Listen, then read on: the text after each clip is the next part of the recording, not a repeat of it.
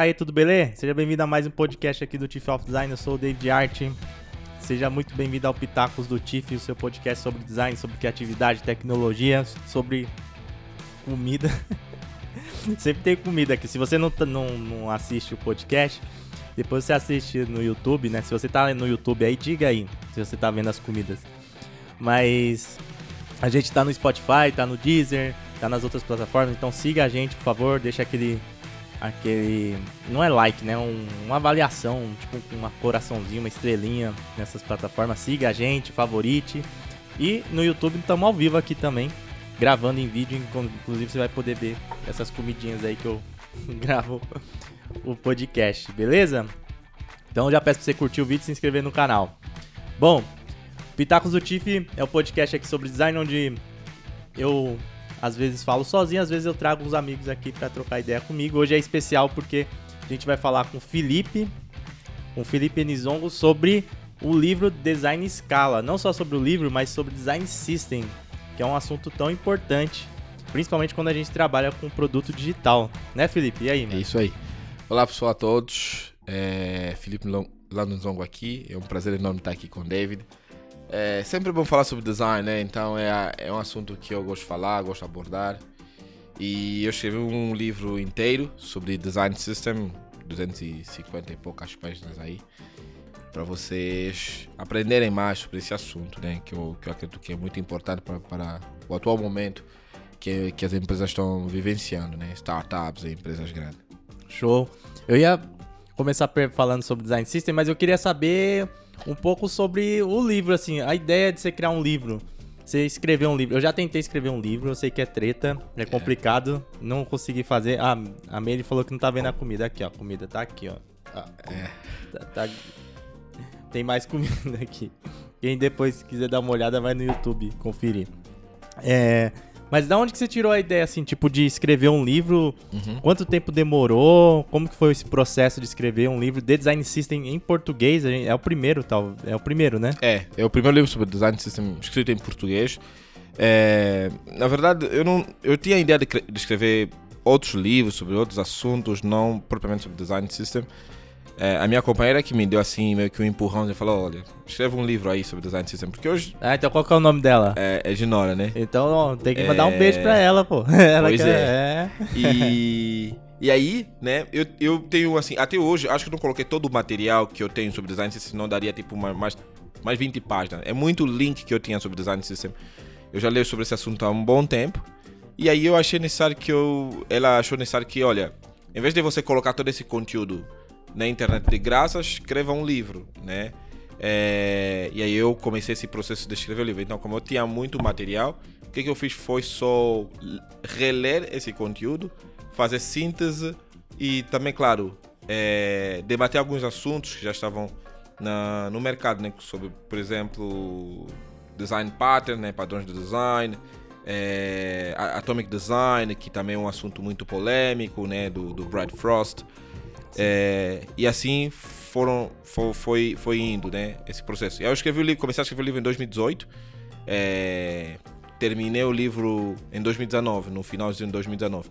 Aí era para publicar em 2020 e aí veio a pandemia. Então a gente ficou meio que dois anos aí é, esperando Sim. a pandemia passar para poder publicar. E o livro é esse daqui, ó. Deixa eu mostrar no vídeo. Aqui, ó.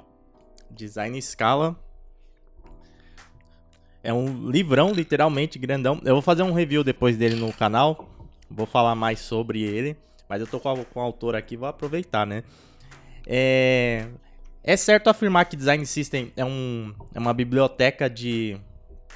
É uma biblioteca de componentes que é, criam, que constroem um padrão um padrão de design, um padrão visual para um produto, para um, uhum. um, sei lá, um sistema. É certo isso daí? Falar? É, podemos não necessariamente limitar o design system a uma biblioteca, né? Eu digo uhum. que o design system vai além disso. Ele pode ser considerado uma biblioteca porque também engloba um conjunto de componentes de design é, visuais e codificado. Mas eu digo sempre que o design system ele define inclusive a maneira como a empresa projeta produtos digitais, né? É, como é que nós projetamos nosso produto em escala? Como é que nós prototipamos? É, como é que nós definimos aquilo que é qualidade de design da nossa empresa. Então, o design system ele, ele é um conjunto, eu digo sempre, é um conjunto de princípios, regras, né, acordados dentro daquele contexto, daquela empresa. O que, que é, por exemplo, uma boa interface para nós aqui dentro? Então, o design system pode capturar todas essas percepções das pessoas que trabalham dentro da empresa na área de design, tecnologia e produto, para de fato construir aqueles, aquele, aquelas interfaces, aqueles, aqueles software no dia a dia, né? Então ele é um pouquinho, vai além de uma biblioteca só, né? Então ele combina vários aspectos é, para poder para podermos chamar de design system, incluindo também princípios de design, não só princípios de design visual, mas princípios de design, de fato, como é que nós conf, com, é, é, configuramos né, um produto é, de sucesso, né? Por exemplo, ah, o nosso produto tem que ser acessível, né? Isso é um princípio de design que nós definimos como empresa. Ou seja, qualquer produto nosso aqui não pode sair para as ruas se não for acessível, se não considerar pessoas que são, de certa forma, portadoras de, de alguma deficiência física. Então não tem como eu replicar o design system para uma, uma outra empresa. Tipo, eu faço para uma empresa, eu pego lá e replico para outra. É, eu, eu, digo sempre não pode, porque são contextos diferentes. É, se bem que alguns padrões de design se repetem, mas Sim não dá para dizer que replicar, né? Porque é outro contexto, o branding daquela empresa é, é, é, é outro. É, por isso que você vê que muita gente, hoje em dia a gente vê, vê muitos designs sempre parecidos, né? Ele copia de uma empresa que já existe, mas eu digo, o, um bom design system tem que ter uma, o seu próprio DNA, ele tem que ter sua própria linguagem de design, né? Então, o seu próprio estilo. Você comparar, por exemplo, as interfaces do Google, Material Design, com a interface, por exemplo, do, do, IBM, que usa Carbon, que é o design system do IBM, são totalmente diferentes. Mas as duas empresas têm design system, ou seja, eles se diferenciam pelo estilo do design. Do IBM e, Microsoft, do, e da, do Google são simples, seguem uma linha minimalista, mas do Carbon ele vai para uma linha um pouquinho mais como Swiss Design Style. Meio que hum. flat design, mais grid, mais, um pouquinho mais restrito né? E muito pouco motion. Já o Google usa muito motion, um pouquinho mais de sombra nos seus componentes de design, né? E mais componentes também com cantos levemente arredondados ou totalmente arredondados. Você vê que ele vai se diferenciando um do outro, do próprio Microsoft também vai se diferenciando Sim. através desses, desses elementos simples, né? E, pô, até esqueci de de te apresentar, né? Porque você vem tanto aqui no canal, é. pessoal já, eu penso que todo mundo já te conhece, né? Uhum. Mas o Felipe é designer. É, quanto tempo você trabalha com design e, é. onde você está trabalhando atualmente? Só para reforçar. Só para reforçar. Eu, eu, digo sempre que eu trabalho com design é. desde que eu era moleque, né? Então eu comecei a fazer, a estudar design em 2004 e a trabalhar especificamente com design em 2006. Então a minha jornada é, na área de design já é, já é longa. Eu hum. fiz design gráfico, desenhei livros. Inclusive o livro conta assim com, com uma hum. participação minha especial ali na parte de design editorial. É, passei por algumas empresas como McKinsey, MJV. É, atualmente estou na Hotmart, né, na equipe de design da Hotmart como, como manager de design lá dentro. E tem sido muito legal assim essa, essa minha jornada, né? Eu, eu próprio olho, analiso, vejo que consegui conquistar muita coisa bacana, mas não foi da noite pro dia, né? Então foi meio que aí na tentativa e erro, aprendendo sozinho. Sim, e, e, o livro é uma conquista também, né? Com certeza. Sim. É um, porra, é um baita passo. Parabéns, viu? Já te dei parabéns antes, mas parabéns, tô com o livro aqui autografado. É, tô... Muito obrigado de novo, assim. É, porque para mim, assim, é. eu acredito que no Brasil a gente tem muito. A gente produz muito conteúdo sobre design. É, mas a gente gosta muito de consumir coisas em inglês, o que eu acho que é meio ruim. Então eu procurei condensar esse conhecimento técnico que eu tenho é, na área de design, mas também olhar o que outras pessoas estão fazendo lá fora e aqui dentro. Inclusive eu usei vários conteúdos aqui sobre design produzidos aqui no Brasil, né? Tem vários, vários pesquisadores brasileiros que já escreveram no passado sobre é, design patterns, né? Na área de engenharia de software, na área de design de interação. Sim. E, e foi assim que eu fui resgatando esse conhecimento. Descobri que a, a Globo já tinha um design system, vamos dizer assim, um padrão de design estabelecido há muito tempo atrás, 2005. Já, é. é. Então você vê que tem, tem muitas empresas que já estavam já estavam bem avançadas. Então não é uma coisa tipo tão novo assim pro Brasil, né? Sim, apesar que hoje em dia parece muito novo, Muito né? novo, mas não é, é, porque se formos olhar, a Globo também é uma empresa já antiga, né, que já Sim, tem 40, Part- 50 anos. é, né, participou total. logo no início assim do, do desenvolvimento do ou, ou a popularização também da- das mídias digitais, Sim, assim, total. sites, apps e por aí vai. Muito bom, cara. E sobre o, o livro, pra quem que ele é, então? É, eu sei que, sei lá, todo mundo quer aprender sobre padrão, né, Uhum. sobre design system, mas se tivesse que direcionar ali, criar uma persona, pra que que seria esse livro aí? É, eu, eu- no meu livro eu tenho um definir para um público um, um pouco mais amplo, mas eu def- se for se for restringir eu deixaria isso para designers iniciantes, designers aí experientes e, e pessoas de produto em geral, né? Tipo PM, é, o PO, ou inclusive assim um, um professor universitário também pode usar esse livro como referência para ensinar seus alunos sobre design system, a importância de padronizar o design é, no dia a dia ali. Show. E, não, mas assim, se eu sou designer gráfico, eu quero. Esse livro serve pra mim também? Se- Serve sim, serve sim, porque você vai entender que, inclusive, uma parte do branding e identidade visual, ele tem esse propósito né, de você padronizar né, o design visual de uma empresa. Então você segue essa, esse, esse, esse mesmo pensamento. E como é que eu consigo criar o senso de familiaridade da marca dessa empresa. né? Então, Sim. bem, o, o, o livro pode ser útil para você. Então, como é que eu consigo sistematizar a identidade visual dessa empresa? Uma pessoa que recebe o cartão de visita e uma pessoa que vê, por exemplo, o banner dessa empresa, sei lá, na rua, ele consegue fazer uma associação. Ah, ah, então tem. É, é muito legal você falar isso daí. Então tem. É, Se eu estiver falando errado aí, coisa errada, você me corrige, hein? Tudo bem. Mas se tiver. é, tem princípios, tem conceitos que a gente já lidava antes sem perceber, Uhum. mais ou menos, que de design system. Isso. É. Esses conceitos, por exemplo, no design gráfico já existem sobre padronização de design, é, sistematização de design já existem há muito tempo na área de design é, gráfico, né? Então, eu, se formos olhar no livro, eu falo também sobre, por exemplo, o Karl Gessner, né? Que é um, foi um designer suíço que já falava sobre padronização, sistematização de design lá em 1964. Sim. É, você vê que tudo que ele fala ali tem muito a ver com aquilo que nós aplicamos hoje em dia no, no, nossos, no nosso design sobre padronizar tipografia, né? deixar claro, por exemplo, uma escala tipográfica, como é que você aplica isso em, em diferente contexto, a padronização da fotografia, é, o grid, ele criou um sistema de grid bem complexo assim para você organizar e sistematizar o conteúdo editorial numa revista, é, magazine, numa revista norte-americana.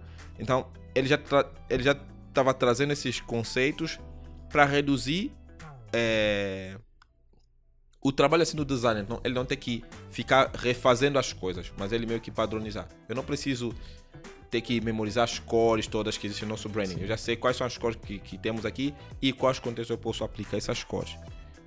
E, e eu tô falando aqui do livro, né, pessoal? Mas depois eu vou deixar o link aí pra quem quiser adquirir o livro. Se você tá ouvindo pelo Spotify, por outra plataforma de podcast, é, basta procurar aí, ó, Felipe Nizongo, Design em Escala, você vai encontrar o livro acessar o vídeo lá no, no canal do TIFF, que você também vai encontrar, depois eu vou colocar o link certinho lá. Então você tá falando que Design System, ele, ele é- ajuda a não ter é, trabalho repetitivo. Sim, ajuda a não ter trabalho repetitivo e também a criar esse senso de familiaridade é, para os usuários que, que interagem com a nossa marca, né? Mas por que que é isso que é importante, tipo, ter esse senso de familiaridade? É, porque esse senso de familiaridade cria, cria confiança, né? Aumenta a confiança dos usuários, né? Dos clientes na marca. Quando a marca é consistente, a marca é vista também como profissional, né? A marca é vista como, como uma marca que se apresenta de uma forma muito mais séria do que se fosse apenas meio que, vamos assim dizer, desleixada, né? Sim, imaginemos que a- as cores que você tem, por exemplo, no, no, no seu logo, quando você vai no site, são outras cores. Quando eu pego, por exemplo, é, o cartão de visita, são outras cores. Quando eu vejo vossos vídeos no YouTube, são outras cores. Isso vai mostrar que, que a empresa é, é desleixada, não é séria, não é profissional, né? É, mas agora, se você olhar grandes empresas, grandes marcas, como por exemplo Google, Microsoft, é, Apple por aí fora, eles, eles estabelecem uma, uma padronização, né? Um, uma padronização, uma padronização em, todas as, em todos os pontos de contato, desde o site, é, o próprio celular que eles têm, é, a caixinha, né? Tudo isso tem um, tem um, tá padronizado. A, a, além do, do senso é, que nem você falou aí, desleixado, né? Que pode parecer que é, é, não tem um padrão, a pessoa uhum. se confundir. Isso também ajuda na, na, na, na, experiência, na usabilidade, quando a pessoa está utilizando, tipo, na facilidade dela reconhecer. Sim, com, com, certeza. É, ajuda muito, porque permite também que a pessoa. É, a previsibilidade é muito importante, né? Então, quando você padroniza as coisas, uhum. você sabe como é que aquele elemento visual se comporta, porque ele já viu isso antes em um outro site do seu concorrente, ou já viu isso dentro do seu próprio produto. Ele sabe, putz, se eu clicar aqui nesse elemento visual aqui, ele vai se comportar desse jeito. Sim. E aí quando você clica no elemento visual, ele não se comporta, o usuário não vê que o elemento não se comporta, não se comportou do jeito que ele esperava, isso causa uma certa eh, estranheza, né? Então a pessoa fala, putz, mas será que eu estou navegando no, no produto certo? Isso também pode... A, a, algumas empresas podem acabar meio que se falsificar seu produto e se passar por você, porque você não é consistente. Ah, né? Entendi. Inclusive, por exemplo, a Coca-Cola. É, uma vez fizeram um teste, eles modificaram levemente o logotipo deles, as pessoas perceberam que o, o logotipo estava minimamente modificado. Então você vê que os usuários prestam atenção em, em, detalhes que às vezes a gente talvez não, não olha, mas eles estão prestando atenção. Pô, muito, muito bom isso daí. Mas aí, é, como que tem brecha para criação, para inventar coisas, ter novas abordagens dentro desse cenário, sendo que o design system ele vai criar uma consistência, está falando de, de, de viés, de coisas que a gente acaba utilizando no dia a dia. Uhum. Tem eu tô fazendo uma pergunta aqui, às vezes pode parecer bem a besta. Assim. Não, mas vai lá. Não tem pergunta besta, não. Vai lá. É, ter um design system não vai prejudicar o, a, a criatividade, assim, um, uma abordagem diferente dentro do meu. Do, é, do meu contexto, dos meus novos produtos, tipo, vai ficar tudo igual uhum. e monótono. É, não necessariamente tudo vai ficar tudo igual, né? Porque o, o produto em si é evolutivo, né? Então, o nosso produto vai evoluindo a cada ano que passa. Então, vão surgindo também novos desafios para a nossa empresa e podem surgir novos componentes de design que a gente não pensava dois anos atrás. Por exemplo, o card, por exemplo, é um componente de design que se tornou tão presente na web que há uns 5 anos atrás a gente não usava tanto assim, né? É, então, assim, o design se vai permitir que as pessoas, que a gente padronize nossos, nosso, nossos componentes de design, mas vai permitir que também a gente alinhe nossas, as expectativas dos nossos usuários com o nosso produto, né? Então, não é necessariamente que ele vai, vai, vai tornar o produto chato, não, porque quem usa o nosso produto no final do dia são os nossos usuários. E os nossos usuários esperam que o nosso produto seja consistente. Eles não querem nem saber se a gente está usando o design system ou não. Sim, sim. Eles nem sabem às vezes que o design system existe, né? Mas eles esperam que o produto seja consistente. Porque se você colocar, por exemplo, na página inicial um produto, um, um botão, cantos levemente arredondados, e na outra página você colocar um botão com cantos totalmente arredondados, o usuário vai notar essa diferença e vai falar, cara, que produto estranho é esse aqui? Ele vai notar essas diferenças. Então, você precisa manter essa, essa fluidez, né? É, do seu design em, em todos os pontos de contatos, em, todo, em, toda, em, todas as, em todas as navegações dentro do produto. Né? Então, desde a página inicial, do login, até, por exemplo, a página do checkout, ele receber, por exemplo, um e-mail, tudo isso tem que estar é, bem atrelado, né? bem amarrado. É, o Design System é um produto que, que, que serve outros produtos ou não? É, dá para utilizar essa definição? Sim, dá para Inclusive o Nathan Curtis, que é um dos caras referência nesse, nesse assunto design system, ele fala isso, que o design system é um produto que serve a outros produtos.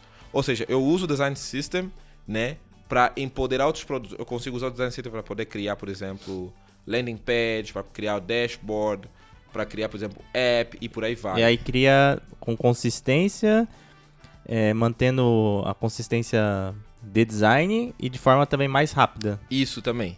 Também. É. Então é muito, muito importante a gente sempre pensar dessa forma. E outra coisa que eu tenho também falado bastante no, nosso, no, no meu livro aqui hum. sobre design system generativo, né? Que, ou seja, ele é um design system que gera componentes de design é, no, do código ali. Ou seja, você coloca, por exemplo, ah, quero um botão call to action, por exemplo. ele consegue gerar para você esse botão visual e o código desse botão, por exemplo, em duas linguagens ou três linguagens de programação diferentes. Para aumentar também é, a escalabilidade, ou seja, para a gente não ter que ficar, ter que pedir para os desenvolvedores codificar aquele, aquele, aquele botão do zero, ele já gera o botão com o código dele de fonte. Como se fosse, sabe, o Webflow. Sim. O Webflow é praticamente segue esse princípio né, de, de sistema, um sistema generativo, ou seja, ele gera o, o visual, mas também por detrás desse visual, desse botão ali, ele tem um código que eu posso copiar esse código e replicar ele em outros produtos que eu tenho dentro da empresa. Não, mas aí eu vou criar um design system. Eu, como designer, eu vou precisar de, de gente de programação. Sim. Se eu fizer só no Figma ali, não, não é um design system. Não. Se você só fizer no Figma, é nada mais que biblioteca né, ah, de componentes visuais. Para ele ser considerado um design system, ele tem que ser codificado e ele precisa ser documentado. A documentação é uma parte importante de um design system porque se eu tenho um design system, mas ele não é documentado, como é que as pessoas vão usar esse design system, né? Ele precisa estar documentado em algum lugar, no Confluence, no, num site próprio, é, mas ele precisa estar documentado para que as pessoas saibam, olha, como é que eu uso esse elemento visual aqui numa interface? As pessoas sabem, olha, esse elemento visual tem que usar ele em tal contexto, é, tal contexto, você não pode usar ele é, dessa forma aqui, você não pode modificar ele. Aí eu consigo colocar algumas restrições para que as pessoas sigam aquele aquelas regras, posso assim dizer, né? para que as pessoas não, não, não, não se percam durante a aplicação do design system no dia a dia. Ah, mas aí o para eu ter um design system tem que ter código. Mas aí é, quando a gente fala, você falou, utilizou o exemplo do suíço, uhum. é, ali era um design system, mas ali não tinha código, mas tinha documentação. Sim, era um design system no nível mais uhum. design gráfico, porque no design gráfico a gente não precisa necessariamente de um código, né? Sim. É, se a gente vamos colocar 1964, não existia, não existia. site. Internet não tava nem não existia também. Sim. Então, era mais era um sistema de design, era uma, uma forma de sistematizar o design no nível muito mais é, é, é, abrangente, né? Como eu falei, do Carl Gessner, tem o Otto Rascher também que fez um projeto muito bacana para os Jogos Olímpicos de 1972. É, que, e, e você vê que ele aplica esse conceito de sistematização do design, desde hum, é, passe que, que as pessoas estavam usando para se credenciar, é, bandeiras que estavam se usando no, no, nos estádios, a decoração dos estádios em si, das ruas, tudo isso fazia parte né, desse, desse, dessa sistematização do design. A gente viu isso no Brasil, nos Jogos Olímpicos, né, Sim. do Rio.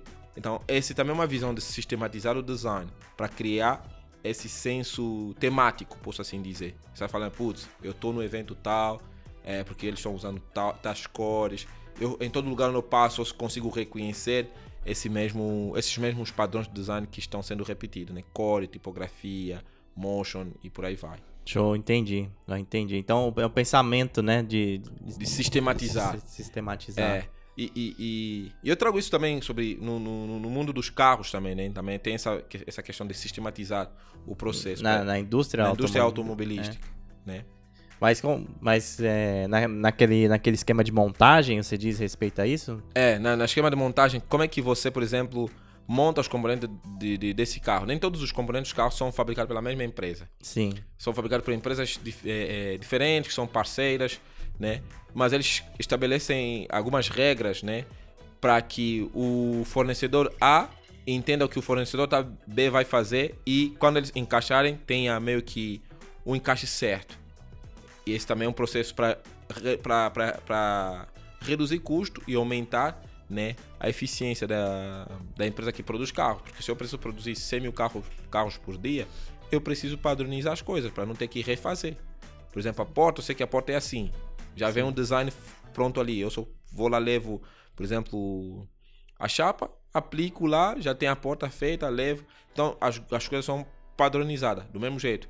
Eu preciso criar um, uma landing page, eu sei que a landing page vai ter hero, vai ter, é, por exemplo, uma seção para eu colocar, capturar, por exemplo, e-mail, senha da pessoa, Sim. botão. Uma parte vai ter texto, fotografia. Isso tudo pode estar no meu design system, só vou quê? Organizar isso visualmente e colocar a landing page no ar. Show. Mas aí é o seguinte, eu quero criar um design system aí. Uhum. Aí, primeira coisa você vai fazer é comprar o livro do Felipe. É, tem, tem que comprar o livro. Que o, o livro fala, assim, é. de tudo sobre design system. Do, do, início da história, como eu estava falando aqui do Carl, Carl Kestner, entre outros profissionais da área de design. você vai entender isso até como é que você pode, pode documentar o design system, né? Show. É, isso que eu. Uma das coisas que eu depois eu vou, vou perguntar. Mas é, é. Eu quero criar um, um design system. É, como que eu avalio se minha empresa precisa? Porque eu, eu, creio eu que nem toda empresa precisa de design system. Apesar de se vender muito uma, Uhum. essa parada de design system como. Com bala de prata. É, É. Eu, eu- eu digo assim, nem toda empresa precisa de um design system, mas você pode ter, por exemplo, um style, pode ter style guide ali para Pode- pode ter esse, esse pensamento voltado para para sistematização. sistematização do design. Sim. Mas não necessariamente você precisa ter um design system, porque o design system você precisa ter uma equipe dedicada para dar manutenção, para cuidar dessas operações desse design system. Como a gente estava falando isso antes de começar o podcast, eu consigo saber, tipo, putz, nós temos 20 designers, três designers submeteram, por exemplo, um componente novo dentro do nosso design system. Será que eu aprovo esse componente? Pode ser componentes parecidos. Será que eu não faço um merge, junto tudo para criar só um único componente? Sim. esse, esses caras, né, é, esses managers do design system precisam estar presentes. E uma empresa que não tem, tem cinco designers não precisa de um design system, mas talvez precisa de um style guide co- com, com código, por exemplo, né? Aí, por exemplo, permite que os designers sigam um padrão de estilo e os desenvolvedores também já sabem, putz, esse botão aqui é desse jeito aqui, eu já tenho um código dele pronto, por exemplo, no GitHub, né? E aí esse é o primeiro nível, assim, o nível 2 do design system, meio que você tem um style guide com um código minimamente ali Entendi. organizado, mas ainda não está automatizado, por exemplo. É, Então é mais para grandes empresas, para Uhum. grandes eh, produtos. É, não necessariamente para grandes empresas, mas assim, se a sua empresa já tem 10 designers, você já tem que começar a pensar no design system. Tá. A partir de 10 designers eu olho assim, 10 designers, porque cada designer tem o seu jeito de, de- de desenhar as coisas. E um designer pode colocar um botão e ele muda tipo 2 pixels naquele border radius. Já muda o botão, já, é- já não é o mesmo botão. E aí tem que ter, por exemplo, você falou 10 designers. Tem que ter pelo menos quantos para cuidar disso e Pelo- separar. pelo um, um designer ali Hum. para cuidar desse design system inicialmente. Entendi. E aí, claro, a empresa vai evoluindo, o produto vai. Todo produto que vai, vai, vai amadurecendo vai se tornando mais complexo, vai ter novas funcionalidades, novas jornadas e mais designers vão ser contratados. E aí, a entrada do novo designer numa empresa, para reduzir tipo, o tempo dele aprender como é que as coisas funcionam lá dentro, o design sempre pode ser esse, essa ferramenta de, de educar esse novo designer que entrou na empresa. Ele vai falar, putz, ah, então eles usam assim as cores dele, esse aqui é a família tipográfica que eles têm aqui dentro. Ah, eu aplico as cores dessa forma aqui. Né? Por exemplo, nós no, no, na Automata a gente tem um Cosmos, que é o nosso design system. É, e Cosmos é um design system super complexo que tem tudo que você pode imaginar lá dentro. Botão, cores, código. A gente sabe quais são os elementos, os, os componentes que as pessoas estão estão usando. Então, isso você vai num nível, num outro nível, um design system mais maduro, né?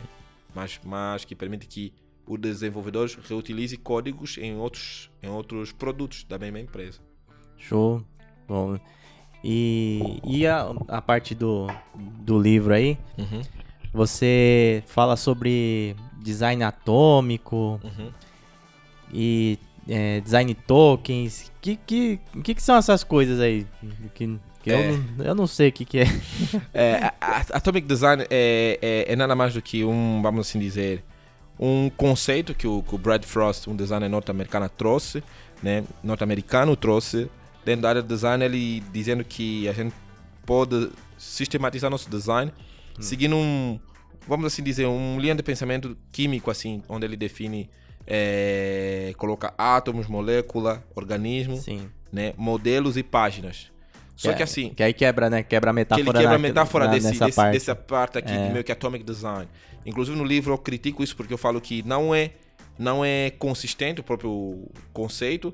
E aí nas minhas pesquisas eu pude notar que várias empresas estavam tendo dificuldade de definir o que, que de fato é um átomo. Quando é que de fato deixa de ser um átomo e se torna uma molécula, né? É, isso gerava muitos debates, às vezes em debates infundados, assim, é, sem fim, e dificultava o conceito.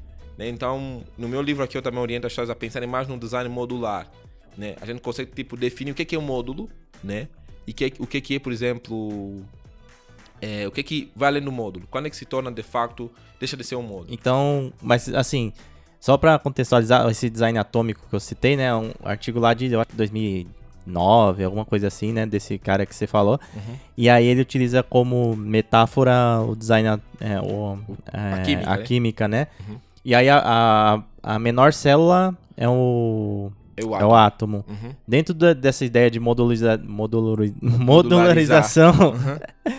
o que, que seria o átomo? Ou não existe átomo? É. Assim, O, o Brad Frost, ele diz que o átomo só seria aquelas pequenas partes do, do, do design, né? sim. Ele, ele, inclusive, fala que, por exemplo, o, o átomo, por exemplo, poderia ser, por exemplo, aquele... Só o texto. Só o exemplo, texto. Uma label poderia ser átomo. É só um botão poderia ser a, um a átomo. cor seria a átomo? cor, por exemplo, poderia ser um átomo, então, só que assim. E aí começa a se complicar, sabe? Começa a ficar confuso, tá? Quando, é que eu, quando eu junto isso tudo, então eu tenho o quê? Eu tenho é, molécula, né? É, é. Então isso, isso, Célula. isso, isso é meio, meio confuso. Mas, mas aí como que funciona na modularização então? Na mo- tipo, Aham. o- um, um item, esse item primário, o texto seria o quê? É, no, no, no- no- na modularização, no design modular, eu trouxe no meu livro né, um modelo onde, eu- onde eu coloco fundação, elementos, componentes e módulos. Fundação eu coloco Ah, tudo que existe de, de, de, de- básico no design, tipo tipografia, cores, grid, tudo tá lá dentro, fundação. Porque é, é o fundamental para você criar qualquer outra coisa no Sim. design Sim. né? Aí eu trago elementos. Quais são os ele- elementos? Ah, por exemplo, eu tenho um elemento visual. Tipo, vamos colocar aqui um botão, por exemplo. É, ou um, um, um botão, é um elemento. Aí quando é que eu tenho um componente? Um card é um, é um componente, por exemplo. Né? Porque o card é nada mais do que um, um- um- uma peça visual, né? um artefato visual, que tem vários componentes de design dentro. Tem um botão, tem um texto, é, tem um, um espaço para colocar, por exemplo, uma foto. É, quando é que eu tenho um módulo, por exemplo? Uma página do login, por exemplo, eu posso considerar como um módulo. Sabe? Então é muito mais fácil, tipo, falar, putz, tem um módulo página login, tem um módulo, por exemplo, página checkout. E assim sucessivamente. Eu consigo definir assim o meu, o meu design. É, você acha que nesse sentido aí é, me- é é uma fica melhor a Fica organização, muito mais, mais, muito mais fácil. fácil as pessoas perceberem o design modular. Né? Porque o design modular é nada mais do que um design baseado em módulo. Né? Por exemplo, uma, uma- um quarto é um módulo. Sim. Né? Uma sala é um módulo. Quando eu junto isso tudo, eu, eu crio uma casa. Né? Então é meio, é meio que dessa forma. Aí e, e design tokens. É, os tokens de design é, são partes assim, vamos dizer assim, é, mínimas assim, bem, vamos assim dizer, que permitem que o design, né, é, encapsule o- os elementos básicos do, do- do design visual, né? Por exemplo, é, a tipografia, as cores, só que você vai, colo- vai definir isso em pequenos tokens e conectar isso com o seu código, né? E aí as pessoas, por exemplo, em vez de, de falarem, por exemplo, botão, por exemplo, é, azul em hexadecimal, ele já sabe, por exemplo, que eu posso chamar no código, no token, eu posso dar um nome tipo botão BNT underline azul 30. Esse é o token. Ou seja, toda vez que eu quiser chamar um botão azul, eu vou usar esse nome, esse, esse, essa identidade, né, que eu dei para aquele elemento visual. Então eu to, vou criar, vou tokenizar, né, o meu design para que qualquer pessoa na empresa consiga acessar esses elementos visuais através desses tokens, não necessariamente ter que memorizar. Né? Ah, entendi. Agora entendi. Mas aí tem padrões pra isso, tipo boas práticas ou vai eu faço de acordo ali com o que eu identificar na, na empresa? É assim, eu digo o seguinte, né? Não, não existe assim padrão para você falar do seu design tokens, né? Então você vai definir os, os design, os tokens do seu do, do seu sistema de design de acordo com a sua necessidade. Ah, vou, vou tokenizar, por exemplo, as cores. Então você vai colocar tokens, vai criar os tokens do- de, de, de, todas as cores da sua empresa. Ah, da tipografia, vou criar também tokens da tipografia. Então você dá, você nomeia as, a, a, o- o- os tokens de acordo com a sua necessidade. Nem todos os tokens de design que existem no design system são, têm o mesmo, são parecidos, né? mas eles seguem um- uma linha. Ah, que massa. Essa parte aí de, de, de design token, então, cai na parte de documentação. Cai na parte de documentação, porque ali já é a parte onde eu consigo, por exemplo, pedir para o desenvolvedor, o desenvolvedor, desenvolvedor vai entender que assim, é, o desenvolvedor não entende design, ele não precisa saber que eu estou usando um botão, por exemplo, é, cor azul com a, a é, hexadecimal dele, sei lá, é, 005, por exemplo. Ele não precisa disso, mas ele precisa saber, tipo, ah, se o Felipe está usando aqui o botão primário, né? Azul, qual o token desse botão? É botão, posso colocar botão, underline, primário, 01. Então ele já sabe toda vez no código ele pode referenciar esse, esse elemento, esse token, esse nome e chamar logo esse botão no, no código. Fica muito mais fácil para ele e, e para todo mundo. Show. E aí, é, essa parte de documentação aí. É, quando a gente fala de documentação, é o quê? É porque às vezes a gente fala documentação, aí a pessoa vai pensar, pô, vou escrever no Word aqui, vou salvar o PDF. O que, que é essa documentação, cara? E, que que, e como que eu posso Uhum. disponibilizá-lo também para o restante do designers, das empresas, para que ele, da empresa em si que estiver trabalhando, né, para Uhum. que eles possam identificar, pegar ali os elementos e construir. Uhum. É, a, a documentação é, é nada mais do que um documento, né? É, pode ser um site, pode ser. Algumas pessoas criam é, PDF interativo, é, pode ser também no Notion, onde você, né, condensa to- tudo que existe de design, né, do, do- do seu sistema de design num único lugar para que as pessoas possam acessar. Por exemplo, um, um dicionário é um documento, né? Sim. É um lugar onde eu documentei todas as palavras, uma boa parte das palavras daquela língua específica. As pessoas podem saber quando usei essa palavra e qual, qual é a definição daquela palavra. É a mesma coisa num docu- num- numa documentação no sistema design. né? Eu consigo saber, por exemplo, quando usar, por exemplo, um eh, por exemplo, o menu hambúrguer, qual o contexto eh, e o código desse menu hambúrguer, por exemplo. Então, qualquer pessoa da empresa não precisa mais correr atrás dos designers. Ele sabe onde acessar essas informações. Por exemplo, você não precisa mais tipo, ligar para sua, sua professora e perguntar o que, qual é a definição da ciência, né? Porque o dicionário pode te dar essa Ah. definição, sabe? O pessoal manda, o pessoal questiona aí, né? Então, assim, o design, design a documentação é importante para isso. Porque a- o, o- o- imaginemos o cara do, do marketing lá, né? Ele quer criar uma, criar uma landing page para capturar, por exemplo, novos leads. Sim. Ele não precisa mais, tipo, do designer explicar para ele, ah, esse botão aqui funciona dessa forma, a sombra é dessa forma. Não, ele sabe, ele vai lá, bate o olho no documento, ah, nossa sombra principal é assim, botão é assim. Ele pega os, os componentes e monta. Mas aí eu vou, vou construir um design system, a, a empresa vai conseguir caminhar por ela mesma e vai acabar com os, do- com os empregos dos designers. não, é, mu- muita gente pensa que os designers, o nosso emprego vai, vai acabar, né? é, só vai ficar o cara de manutenção lá do. do- dado, dado do- manutenção. é. Não, eu, eu acredito assim, que o, como o produto é evolutivo, né, os designers vão continuar a focar em coisas que são muito mais importantes, né? Por exemplo, entender melhor as necessidades dos nossos usuários, né? Entender melhor como é que, como é que o nosso design performa em diferentes dispositivos, né? Como é que, por exemplo, o, meu, mesmo, o mesmo design performa no Android ou iOS. Não performa do mesmo jeito, porque são, são sistemas operacionais diferentes que têm outra forma de funcionar. É, isso, isso daí, inclusive, é, eu tenho que criar um design system pra cada um? O, o meu design system tem que funcionar nos dois? É, tem que ser um design system que funcione nos dois contextos, né? Para permitir que, assim, o, o, o usuário, como eu falei inicialmente, entenda que, assim, eu estou navegando no mesmo produto, seja no iOS, imaginemos que eu perdi meu celular da Samsung aqui. Comprei um iPhone. É, Deus me livre. Não, É. não perde aí não, deixa aí. É, e aí, eu acessar, por exemplo, o meu, o meu app, por exemplo, seja do LinkedIn, aí eu notar que, putz, o app tá bem diferente e tal. Putz, isso gera também estranheza. Eu preciso manter a consistente design nas duas plataformas, mas eu preciso saber como é que é, essa outra plataforma, por exemplo, iOS, trata os componentes de design do, do, an- do Android, Material Design, por exemplo. É, como é que eu posso criar meio que um, encontrar um, meio que um balanço entre essas duas plataformas. E aí eu, e aí eu segui uma, uma, uma padronização, né? E. Ó, o Luan Matheus tá aqui, mandou um salve. Salve, mano. O Salve, Luan. O Gustavo Almeida falou que legal, sempre quis saber a diferença entre Style Guide e Design System. O Evaldo falou excelente informação, pois a identidade da marca são importantes, inclusive de grandes corporações. A gente tá falando do livro aqui, é, mas é, tá falando basicamente de produto digital, né? Uhum. Mas você fala bastante sobre um, tipografia, cor, grid, Uhum. que estão dentro desse cenário aí de, de design system também, Sim. né? Eles fazem parte disso. Com, com certeza. Tu- Tudo, tudo que a gente aplica hoje no design visual é, na internet é uma mistura de, de interação humana no computador e design gráfico, Sim, né?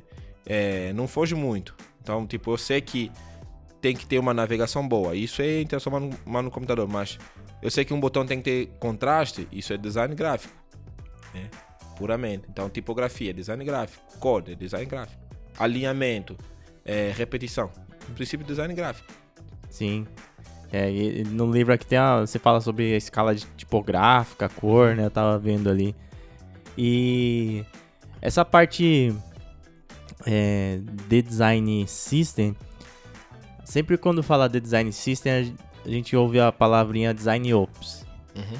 A design ops é, é de, opera, de operação, né? De, de gerenciar a operação ali. Como, Design. como que funciona design ops pra design system? Tipo, É, muita gente confunde isso porque e você aborda alguma coisa abo no abordo livro? isso no, no- aqui mais pro, pro finalzinho. É, O livro é grande, viu, pessoal? É. É, tem quantas páginas? 200 e... 250 e pouco. 250 Quase, e é. pouco. Ó, o livro é cheio de QR Codes aqui pra vocês continuarem os estudos aí, achar, encontrar os, os links. Bem diagramado, né? O que você fez, né? Você, É, você ajudou, mas bem diagramado. bem, diagramado aí. Bem feito. Muito bom. Então, eu falo sobre Design Ops aqui na página 243. É, eu falo, tem duas pers- perspectivas, né? Design Ops olhando para as operações de design, da equipe de design, como é que a gente contrata a pessoa, quando a gente contrata a pessoa, é, como é que a pessoa recebe, por exemplo, aqui, o onboarding da pessoa é feita, é, como é que a pessoa recebe, por exemplo, Mas, mas isso é design ops de, é, para a equipe. pra equipe, certo? Agora, design ops para sistema de design, eu Isso. preciso saber, por exemplo, como é que, por exemplo, eu automatizo esse meu design? Como é que eu sei, por exemplo, quais são os componentes que estão sendo bem utilizados ou que estão sendo mais utilizados nos nossos produtos como um todo? É, como é que está performando, o nosso produto está performando, por exemplo, no Android? Eu preciso olhar também se isso são operações de design. Quando um um designer submete, por exemplo, um novo componente, ele está criando um fluxo, por exemplo, de pagamento, ele criou um novo componente aí para, sei lá, para preencher o cartão de crédito, né? Hum. E aí eu preciso saber, putz, será que esse componente já existe no nosso design system? Ah, existe. Se existe, então não precisa criar um componente novo. Mata esse componente usa um componente que a gente já tem aqui. Ah, esse componente aqui existe, mas dá para atualizar o componente eh, antigo? Dá. Então, eu vou lá também, atualizo o componente antigo, morre, aí eu tenho um novo componente mais atualizado. E assim o nosso design system vai, vai evoluindo. Então tem essas duas perspectivas. Olhando as operações do design equipe e olhando as operações do design system como produto. E aí eu olhar, tipo, ah, nosso design system tem que amadurecer, tem que repensar, por exemplo, é, a família tipográfica. Qual a tipografia que mais adequa para o nosso contexto?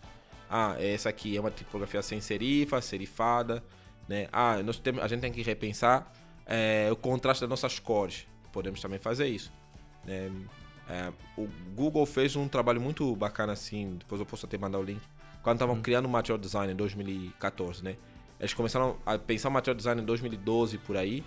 E aí foi o Larry Page que falou: vamos ter que repensar nossa empresa, como é que nós queremos ser vista, né? Aí tiveram que criar o Roboto. O Roboto é, é é a tipografia do, do Google, Sim. que surgiu lá com o Material Design. Hoje, hoje o Google já usa outra, outra tipografia. Mas eles criaram o, o Roboto para que fosse muito mais leve na web e no, no celular, né? Para não tornar os aplicativos muito mais pesados. Porque a gente, eu já passei por um contexto do gênero. A gente tava usando El- Helvetica no, no, no, no app. Aí quando a gente gerava o build, né? ou seja, o setup do, do o aplicativo, o aplicativo ficava por 80 ou 90 MB. A gente teve que usar o Inter, que é uma fonte mais grátis e não pesa tanto. Caramba, a diferença. É. Fonte, até, até a fonte. Até pensar, a né? fonte tem um peso no software e pode tornar o aplicativo pesado e dificultar a performance do aplicativo. E, e esse. E quem, quem tem que achar isso daí seria o Design Ops. Isso, o Design Ops of junto, Ops. isso, Design Operation junto com a equipe de, de, de, de, de programação. Ver a tipografia adequada, que pese menos é, e que seja também é, fácil, né, de ser visualizado, por exemplo, no celular Sim. e na web também. Então, tipo, o designer. O designer Ops é, é, é tipo um zelador ali. do, do design system. Isso, ele, é, ele é um zelador. Tipo, a equipe de design ops é, é, pode ter vários designers lá dentro, uns que olham para a parte do, da equipe. É, É isso que eu ia perguntar. Eu, eu posso, eu, eu posso fazer o design ops e eu. Não, eu posso, é, sei lá, ser o responsável pelo design system e eu mesmo fazer isso? Ou é bom ter outra pessoa, tem que ter. É, pra, pra fazer esse, essa, essa zeladoria, vamos dizer assim. é cuidar desse design system. Eu acho que assim, quando a empresa é muito grande, Ah. precisa ter várias pessoas olhando para o design system, né? Porque tem pessoas que vão olhando para o motion, tem pessoas que vão olhando para tipografia, Motion É. também entra no Entra design, design system. system. Ilustração. ilustração também entra no design system também. Hum. É, tem essa galera que vai olhar para isso. Aí também tem uma galera que vai olhar tipo, putz, como é que os nossos, como é que tá a saúde mental do nosso do nosso time? É, quando os designers entram aqui, qual é a percepção deles? Como é que o designer pode, por exemplo, solicitar um novo MacBook? Sim. Solicitar, por exemplo, um novo mouse, por exemplo, né? isso é design, design ops olhando mais para as operações da Pra- equipe. Da equipe, certo. E aí também tem outros que estão olhando mais a operação do design system. Putz, a gente tem que repensar, por exemplo, a nossa fami- a, a- as nossas ilustrações. Temos que tornar nossas ilustrações mais inclusivas. Inclusive, acho que. Quem, qual é empresa que fez isso? Acho que foi o Slack.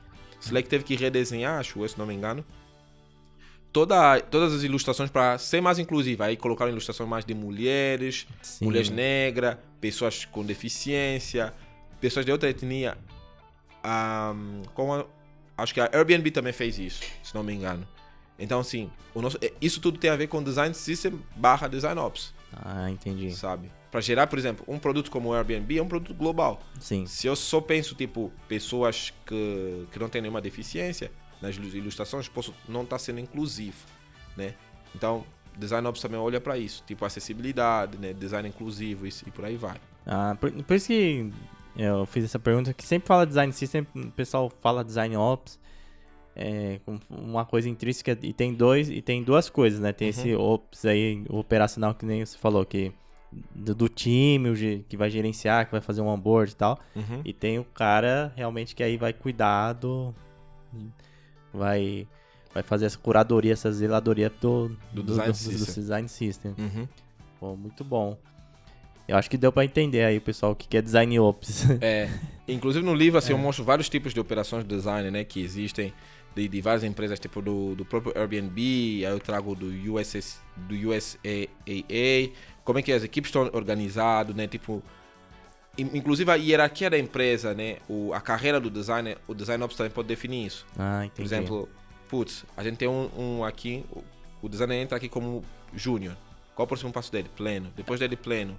Ah, mas o, o designer ops, então ele tirando o, o que vai olhar pro design system, vamos dizer assim, o o mais é, da equipe ali, ele não precisa ser um designer necessariamente de formação. N- Não necessariamente precisa ser um designer de formação. Ah, E, inclusive, tenho visto hum, lá fora, né? Eu tenho analisado. Tem várias pessoas que vêm da área de gerenciamento de produto, administração, mas que ele aprendeu um pouquinho de gestão de design, né? Um pouquinho de gestão de projeto. E aí ele acaba atuando como design ops. Porque ele não precisa ser um designer que coloca a mão na massa, que desenha uma interface, Sim, né? Mas ele precisa entendi. olhar as operações, né? E ele tem que ter essa visão meio que holística. Sim. Como é que, ele, como, é que, como é que você conecta design e negócio e tecnologia junto. Show. E olha, eu tô lendo aqui as perguntas porque eu tô ao vivo no YouTube, tá bom? Então depois vocês podem assistir esse episódio no YouTube, quem tá ouvindo pelo Spotify. Ó, o Wagner mandou aqui, trabalho com, com Product Design. Tem recomendações de especialização além do livro? É... E tem outra pergunta aqui do Felipe que ele falou, eu quero saber a prof- se a profissão de design vale a pena. Claro que vale, o Felipe tá rico aqui, ó, tá fazendo livro, a gente tá com puta X, ele tá comendo umas carnes doidas aqui, ó, É. suculento, tô com X, X, qual que é o nome desse aqui? X costela grandão, você tem que ver, não cabe na minha mão, oxe, É. vale a pena sim. É, Mas e a pergunta do Wagner aqui rapidinho, é Product Design, tem recomendações de especialização além do livro? Porque esse livro é pra Product Designers, Também- né? É também É. para product designer. Recomendação assim, cara, é, se você é novo ainda, é, se você já tem faculdade, faça, faça uma pós-graduação é, UX, é, tem pós-graduação hoje em design estratégico. É, Ixi, você falou de pós-graduação, eu, nem- eu tenho que fazer o TCC lá. É. É, eu também tenho, tenho sim, tenho que escrever um artigo aí meio cabuloso. E, e se você quiser, tipo, se aprofundar muito no assunto, você pode fazer um mestrado em interação humano-computador, né? A PUC tem um mestrado em interação humano-computador. A, a Escola de Design do Rio de Janeiro, o FRJ também acho que ele deve ter. Tem várias universidades aqui federais, estaduais que tem uma, uma, uma, uma pós-graduação, um mestrado nessa área especificamente de interação humano-computador, para você entender mais como é que, como é que seres humanos interagem com máquinas inteligentes, né? E por aí vai. Então, eu recomendaria uma pós ou um mestrado. Se quiser ser doido, mete um doutorado aí também. Tudo é possível. É. E, e é, é, que você que, que faz faculdade, né? Ou que já tem, que já tem faculdade, né? Inclusive, só fazendo lá dentro, você acha tão importante ter um curso superior? Você acha que é legal? É, é legal, é legal sim. Eu, eu falo que se eu não, não tivesse é, um curso superior, provavelmente eu não, não saberia como, como escrever um livro. O meu livro é muito. Ele é técnico e científico ao mesmo tempo. né? Então, fazer síntese de, de, de- de assuntos não é só sobre ler, é você ler, entender aquilo e, e fazer um resumo. E essas coisas você só aprende na faculdade, escrevendo artigo acadêmico, né? E você, por exemplo, trazer uma opinião de uma pessoa sem sem sem sem fazer plágio. Sim. Essa coisa você não aprende, não aprende no ensino médio. não, eu fiz, eu fiz É. ensino médio, não, aprendi que tipo você como é que você referencia uma pessoa usando o ABNT, Sim. sim. sabe? Então, essas são coisas que você aprende na faculdade. E a faculdade te dá uma bagagem sólida, aca- acadêmica muito sólida, muito profunda, né? De como é que você resolve problema, né? Então, eu falo design é uma disciplina... Design é ciência, né? Design é ciência. Então, e por ser uma ciência, a gente precisa, precisa estudar design. Porque o design é uma disciplina que atua em qualquer campo. Desde design de interação, engenharia, cidade. A gente tem falado de cidades inteligentes. Ah, mas- mas por que design é uma ciência? Porque a gente, a gente porque, des- porque design resolve problema, Sim. né? Design não é só teórico, né? design também é técnico. Então, é, é por isso que design é, é ciência, né? A gente precisa é, trazer base científica sólida para poder defender, por exemplo, uma ideia. Quando você faz pesquisa, você tá tá aí buscar entender o problema para depois gerar uma solução. Isso é um processo científico. Sim. Entendeu? Quando, por exemplo, eu preciso criar, por exemplo, um, um- por exemplo, esse copo aqui. É- Tem é material químico aqui. Eu preciso entender qual é o problema, testar. o- testar, aprender. Aí eu volto, aí eu crio a solução. O processo científico funciona do mesmo jeito. Você sabe que cada vez que eu faço um episódio, cada vez que eu leio alguma coisa, cada vez que eu converso, pra mim vem várias definições de design. Cada hora é uma, é uma coisa. E, eu- e a maioria das definições assim, eu acho, eu, eu, eu corroboro, assim, eu entendo que são reais. E mais uma aí, design é ciência, né? Já tinha ouvido falar, mas. É, de- design é ciência. E, e- e eu falo também que design não é mais sobre forma e função junto, né? Design vai além de forma e função, né? Design hoje inclui emoção, né? A gente quando começa a falar, por exemplo, de, de design, é, por exemplo, dispositivos inteligentes, né? A gente começa a olhar para um design num, num outro nível, num outro aspecto, né? Computação afetiva. Putz, é outra parada. Como é que o ser humano interage com com Nossa, um computador é. que entende você, que responde às suas perguntas, que, que seus filhos, por exemplo, podem fazer perguntas para ela e, ela e, esse, essa máquina responder. É, essa questão de emoção, teve um cara lá na. Onde foi? Na Coreia, no Japão, que ele casou com uma. Com, com Avatar. É, casou com o Avatar. Aí, tipo, a empresa. Até eu acho que foi recente. A empresa parou de dar suporte pro Avatar e ficou E triste. ficou triste É. depois. Não, mas é, assim, é surreal a gente falar isso. Que é a pessoa casar com um Avatar, mas. É. Essa parada do metaverso aí, eu não sei o que, que vai ser, né? Vai saber. É, é, é outra, é outro nível também de É. design, né? Ou- seja, design é um campo muito, muito abrangente, né? É, inclusive, recentemente eu estava pensando, falei, é, design, é, a gente pode desenhar tudo, né? Desde a maneira como a gente navega nas cidades, desde a maneira como a gente hum, gerencia nosso dinheiro. O design pode fazer parte disso, disso da nossa vida de maneira 360. Sabe, design pode prejudicar nossas, nossa, nossas vidas, pode criar produtos preconceituosos, Sim. sabe? Por aí vai. Então, como é que nós, designer, olhamos também para o lado meio que ético ali, para gerar produtos melhores para os seres humanos, né? Então, também tem tudo a ver. Design é, é abrangente demais. É muito, muito bom. Ó, a Meire falou aqui: o design então inicia com o entendimento do IHC, é, que é a interação humano-computador, né? Uhum. E eu não sei se inicia, né? Porque o design vem antes da interação. Humano-computador. é, mas tem a total a ver, né? Inclusive o, o tema que a gente tá falando aqui, design system, né? Total. Tem, tem, tem tudo a ver. E, e eu acredito assim, é, tem uma intersecção, né? O- A, a Mirza, inclusive, falou isso aqui no, no, num dos episódios, né? A- o que a gente faz hoje, a gente, a gente faz software design. Né? A gente projeta software, né? Com uma, uma, uma perspectiva mais humana, né? Não só é, é, técnica de máquinas aí. Mas como é que eu trago, por exemplo, uma, uma, uma mensagem de erro de forma mais humanizada? Para que a pessoa entenda que ele cometeu um erro ou o sistema é, não performou bem e ele tem que apresentar aquela mensagem de maneira clara. E não falar um erro barra 030. Então, eu vou estar falando uma linguagem de máquina, mas como é que eu posso transformar a linguagem de máquina para uma linguagem humana? Então, Sim. o design entra na área de interação humano-computador para humanizar a tecnologia. É, é o clássico exemplo daquele do. da página de erro lá da Amazon, né? Que eles exibi- exibiam os cachorrinhos. Cachorro, é. Isso. Isso também isso é design, mas uma parte mais emocional. Em vez de mostrar simplesmente uma página de erro meio que é, página 04, é, 404, 404. ele traz um lado muito mais emocional, um lado muito mais é, de brinca, brincadeira e tudo mais, pra, É. pra você não ficar chateado naquele momento. Você vê um cachorrinho ali meio que olhando pra você com aqueles olhos, falar, ah, É. vou, atualizar aqui o site. Né? Não, a página de erro lá da Amazon teve um dia que eu ficava atualizando assim, só pra ver os outros cachorrinhos É, diferentes. Vai, vai aparecendo. Vai é, vendo diferentes. vai aparecendo. Pô, sobre o, o livro, tem alguma parte que você quer ressaltar em especial que você acha que é importante pra galera é, saber e depois de se interessar pra adquirir o livro? Eu vou deixar o link aí, pra, como eu tô falando, pessoal, depois, tá? Mas quem quiser procurar Design em Scala do Felipe e depois também eu vou fazer um review lá no, no YouTube. Lá não, eu tô aqui no YouTube, né? Que eu esqueço. tô aqui no YouTube, depois eu vou fazer um review também sobre o livro. É, uma parte que eu acho importante as pessoas entenderem é, primeiro, sobre como construir um design system, né? Aqui no livro eu explico sobre isso, é, começando primeiramente a entender quais são os problemas que você tem na sua empresa, né? E depois disso, outra parte importante é, é a parte da, da documentação, né? Muito importante você documentar bem o seu design É, system. sim. Não adianta você fazer um design system bonitão ali no, no Figma e não documentar bem o design system, isso vai dar, vai dar ruim. E por último aqui seria gerenciar esse design system. Então seria esse o, último seria gerenciar. Então no livro também tem isso.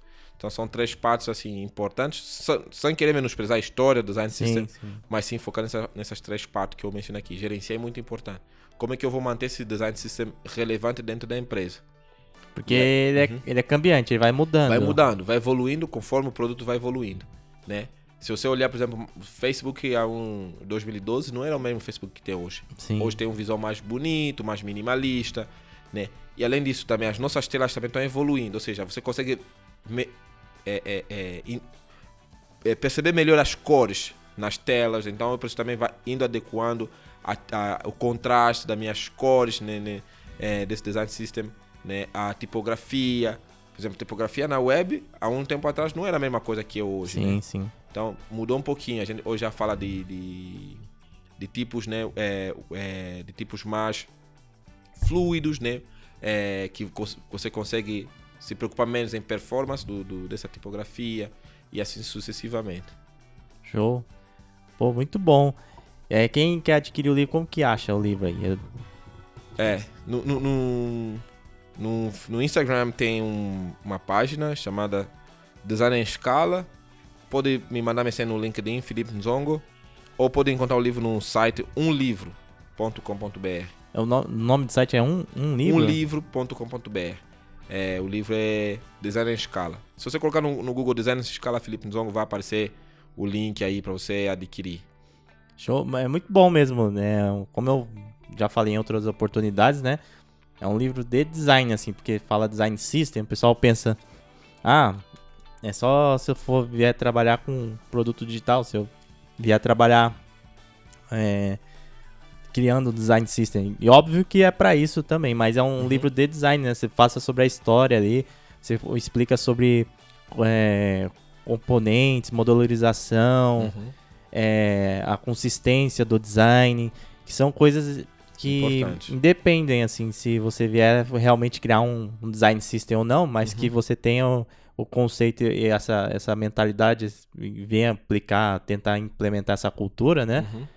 Já são super importantes no, no seu dia a dia, independente se seja pequeno ou não, né? O grande a empresa. Aham. É, por exemplo, a consistência, como você mencionou no livro, também eu falo sobre, assim, vários tipos de consistência visual. Porque às vezes a gente pensa só se existe cons- consistência visual. Sim. Não, existe consistência funcional também. Como é que o meu produto funciona em, vários, em diferentes plataformas, né? Consi- Consistência do código também, Código né? também, isso, para evitar, tipo, ter que usar mesmo, repetir códigos que podem não estar performando bem Sim. e podem tornar o produto mais lento, né? E, e também ter é, consistência consistência metafórica. Quais são, por exemplo, por exemplo, ícones, né? Isso tem muito a ver com Sim, semiótica, sim. né? Quando eu uso, por exemplo, um ícone, por exemplo, de lupa na, na, na minha, na minha interface, eu estou falando que aí é para pesquisar. Eu preciso criar essa consistência, essa metáfora, porque eu estou usando um elemento físico, que existe no mundo físico, para o mundo digital. É, e até a metáfora vai evoluindo, vai mudando, né? A gente utilizava o. skate. É, agora utiliza. É nuvem, né? Nuvem. Acho que vão, vão evoluindo. Então, vai evoluindo. Então, essa consistência metafórica também é necessária. Então, você, você consegue pensar a consistência num, num nível um pouco mais holística, né? Na, na, na, na área do design. Ó, pra fechar, eu esqueci uma pergunta aqui do. Acho que é Fernando. Não sei. Ou Fábio. Ou. Ou sei lá, depois você fala o seu nome aí, que é o F. Henrique. Ele falou, David, Product Design precisa dominar UI? Você acha que precisa dominar UI? O cara que vai trabalhar com Product Design? É, dominar UI é, é muito, também muito. É uma pergunta. UI é muito abrangente, né? Sim. Que tipo de UI que a gente tá falando? Né? A gente tá falando de, de, de UI mais gráfico, né? Tipo, é, Graphic User Interface, né? Onde a gente tem botão físico, botão ali, a gente está interagindo com ele no, no, no, computador. A gente está falando de UI mais baseado em voz. Que tipo de UI que a gente está falando? Quando você fala dominar UI, você tem que entender que UI não é só o que aparece no site, não. Sim. É muito mais do que isso. Então, que tipo de UI que você está falando? Ah, se é para dominar UI visual, ah, precisa saber. Dominar não, dominar é um termo muito, é, é muito abrangente, mas precisa conhecer de maneira aprofundada. Mas também precisa conhecer, por exemplo, pesquisa, precisa conhecer os princípios de, de, de engenharia de usabilidade, né? E assim sucessivamente. Então precisa ter uma noção, ele precisa ser um profissional meio que ter, sabe? Aquele profissional Sim. que a gente sabe, fala que ele navega em várias disciplinas, mas ele tem uma profundidade numa única disciplina. É, ele precisa saber, por exemplo, UX Writing, um pouquinho de pesquisa, mas ele talvez seja especialista em design de interação, ou arquitetura de informação. Sim, não, não, eu concordo. E é que o pessoal às vezes é, confunde muito nessa parte de UI. É, e tem muitas coisas que a gente vê assim, a gente tá falando de design system, né? De, uhum. de componentes, de consistência visual. Por outro lado, tem muitas coisas que a gente vê às vezes na internet que não são tão funcionais assim, que são uhum. bonitas uhum. é. esteticamente, mas não são tão funcionais. Poxa. E nem sempre, ou na maioria das vezes, quando você for trabalhar com UI, ou criando uma interface ali, vai ser mais ou menos ali o, o, básico, assim, você não precisa ser um, sei lá, um, um, um excepcional cara no Figma, um excepcional cara que ilustra, como uhum. algumas pessoas pensam, né? É. Na verdade, a gente tá falando de botão aqui, de borders radio, de componentes, que não sei o que. É, são coisas que, se você tem noção ali, se você estuda conceitos de design, né? E design gráfico, não necessariamente gráfico de papel, mas gráfico de graphic design, né? Tipo de, é, de visual. Você já consegue lidar tranquilamente. Sim, com, com, com certeza. E é aprender os princípios de, de arquitetura de informação, saber, por exemplo, como é que eu hierarquio, vou hierarquizar as informações numa interface. Como é que eu crio uma interface que não seja tão poluída. Design gráfico te ensina isso, tipo, é, como é que você cria, por exemplo, um convite que não seja tão poluída? imagina trans, transportar esse conhecimento na área de UI. Sim. Como é que eu crio, por exemplo, um fluxo, por exemplo, de navegação clara? Isso é arquitetura de informação. Sabe, isso tudo é mistura. UI eu falo que é mistura de várias disciplinas, né? E aí, é, para terminar, a gente fica falando bastante desse tipo, assim, de coisas, né, que precisa ter é, conhecimentos multidisciplinar. Aí parece que é um bicho sete cabeças, assim, pra pessoa. Será a pessoa precisa ser assim muito muito boa em todas essas coisas para começar a ingressar no mercado para tentar uma oportunidade. Uhum. O que, que você acha? É, eu, eu, acho assim, não precisa ser bom bom em, em tudo isso, né? Porque assim, só a área de arquitetura de informação já é abrangente, tem muito conceito para é. você aprender. A área de UI em si também é muito abrangente, tem, tem muitos conceitos para você aprender. Acho que você tem que focar naquilo que o mercado está pedindo, sabe? Putz, preciso saber Figma, aprenda Figma. Preciso saber como é que se aplica CORS, como é que se aplica, por exemplo, conceitos básicos de acessibilidade. Aprenda isso. E, e outra coisa, vai copiar a interface que você acha bacana. Putz, eu acho bacana, sei lá, a interface do, do site, por exemplo, do, do, do site, por exemplo, Ford. Tenta replicar, recriar Sim. esse site. E você vai entender como é que aquele designer que criou aquele site pensou. Você vai treinando o seu olho. Você se fizer isso durante seis meses, você já vai estar tá destruindo, assim. Vai estar tá bem, bem monstro na área. Show. É, isso daí. No, às vezes parece que é um monstro assim, mas não precisa estar tá preparado, sabendo de tudo, né? É. Precisa saber todas as técnicas, todas. Você sabe o básico. Os, né? É, os workshops, cerimônia, não sei o que tal, é um monte de termos, você fica doido. Não, vai com calma aí, que nem o Felipe falou, foca no que o, as- o mercado pede, as principais questões ali que você vê em vagas, oportunidades, o que o pessoal tá comentando, Uhum. e manda ver. E adquire o livro aí do Felipe, porque você vai Pois é, aprender pessoal. também. É, adqui- é, compre um livro, porque Ó, tem muito. E ele, e ele tem três conteúdo. filhos lá e tem que ajudar, viu? Vocês É. têm que ajudar. su- Ele tá precisando de dinheiro, três Pois filhos, é, né? mu- muita criança em Muita casa. criança. Pois. Mas assim, é um livro muito, muito grande, né? É, total 279 páginas. pra E- vocês- Eu não li o livro aqui, essa versão, mas eu li a versão PDF, né? Que você me Isso. enviou.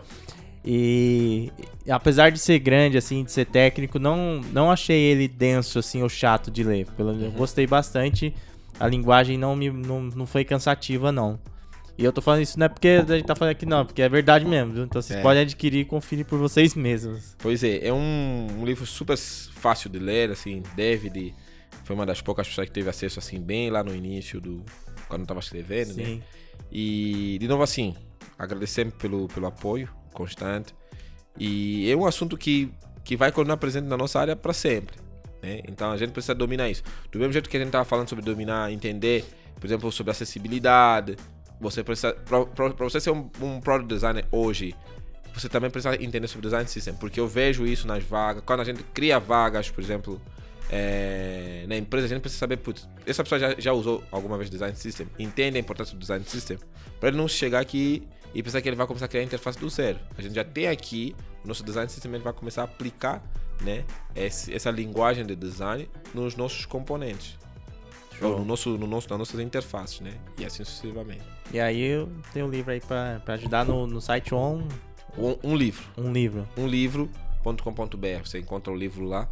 E para quem quiser comprar, é, quem gosta de e-book, também pode comprar no, no site da Amazon, da Amazon não, da Hotmart, né? Também tá lá o livro Design em Escala. Vocês procurarem Design em Escala Felipe Nzongo Hotmart. Também tá lá o e-book, vocês podem comprar o livro mais, mais em conta lá. E quem gosta de livro físico, tem que ser no site um livro. E quem quiser seguir você aí, como que faz? Quem quiser me seguir, pode me seguir no, no Instagram, como Felipe, arroba Felipe Filibox. No, no, no, no Twitter também é a mesma coisa, arroba Felipe Filibox. E no LinkedIn, Felipe Nzongo. né? Então vai me encontrar no LinkedIn aí, com esse nome aqui. Basta pesquisar, eu tô aí. É, e tem outros conteúdos do Felipe aqui, tem tem um podcast lá no Semiose, tem Uhum. outras lives que ele participou aqui, por isso que eu até brinquei, eu falei, nem te apresentei, porque É, já, Já, já é de casa, eu até esqueci de, poxa, de já, falar. uma figura presente por aqui, É, realmente. ó, pra fechar, a Meire perguntou aqui, você recomenda algum site pra estudo além do seu livro? Algum site de, pra estudar Para Design System? design System. É assim, é, eu recomendo o blog é, US Collective, os nossos vídeos no, no site do, do, do- Chief e no, no, no, no- canal também. Sim, Né? Também a gente fez acho que três lives já tem, umas três lives de... sobre design system. É, falando assim, do zero, assim, acho que hoje o David fez várias perguntas bem mais abrangentes, mas assim, no- nas, nas lives a gente fez perguntas mais específicas, Sim. como criar, como é o passo a passo. E além disso também, eu recomendo que você assista vários vídeos no YouTube. Se você colocar no YouTube, Design System, tem muita palestra, sabe?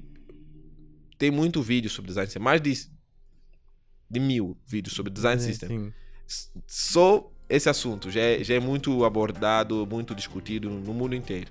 Você também vai aprender aí. Então acho que é, é isso. Não precisa fazer um curso pra você aprender design system. É, tem um livro aqui em português também, pô, Aham. né? Pra você comprar. Pois é. Muito bom. Pô, cara, obrigado, valeu Super mesmo. agradeço. É, espero que o pessoal é, adquira aí o livro. Depois eu vou fazer um review, como eu já comentei. Sim. E tiver outras, outras questões sobre o tema, sei lá, versões do livro, qualquer coisa, a gente tá aqui, você traz de novo, a gente conversa demais. Com, com certeza. Trago sim. Show? Fechou. Ó, e você que tá escutando aí no Spotify, você não tá que nem a Meire, a Meire tá aqui ao vivo com a gente no YouTube. Obrigado pela presença. Mas você que tá em- escutando no Spotify, a gravação, no Deezer, na, no- na Apple, segue a gente aí, favorita, isso é muito importante para que a gente possa crescer também nessas plataformas. Se você está aqui no YouTube, se inscreva no canal, ative as notificações, deixa aquele like maroto aí, é só apertar no dedão, não custa nada. É uma pequena contribuição da sua parte muito importante para a gente. O Pitacos do Tiff, eu tô gravando a cada 15 dias, tá? Nesse formato aqui. E é isso. Então a gente se vê. Até, até a próxima live, até o, o próximo episódio aqui do Pitacos do Tiff. Valeu, um forte abraço. Valeu, pessoal. Tamo junto. Tchau, Valeu. Tchau. Fui, vou comer agora.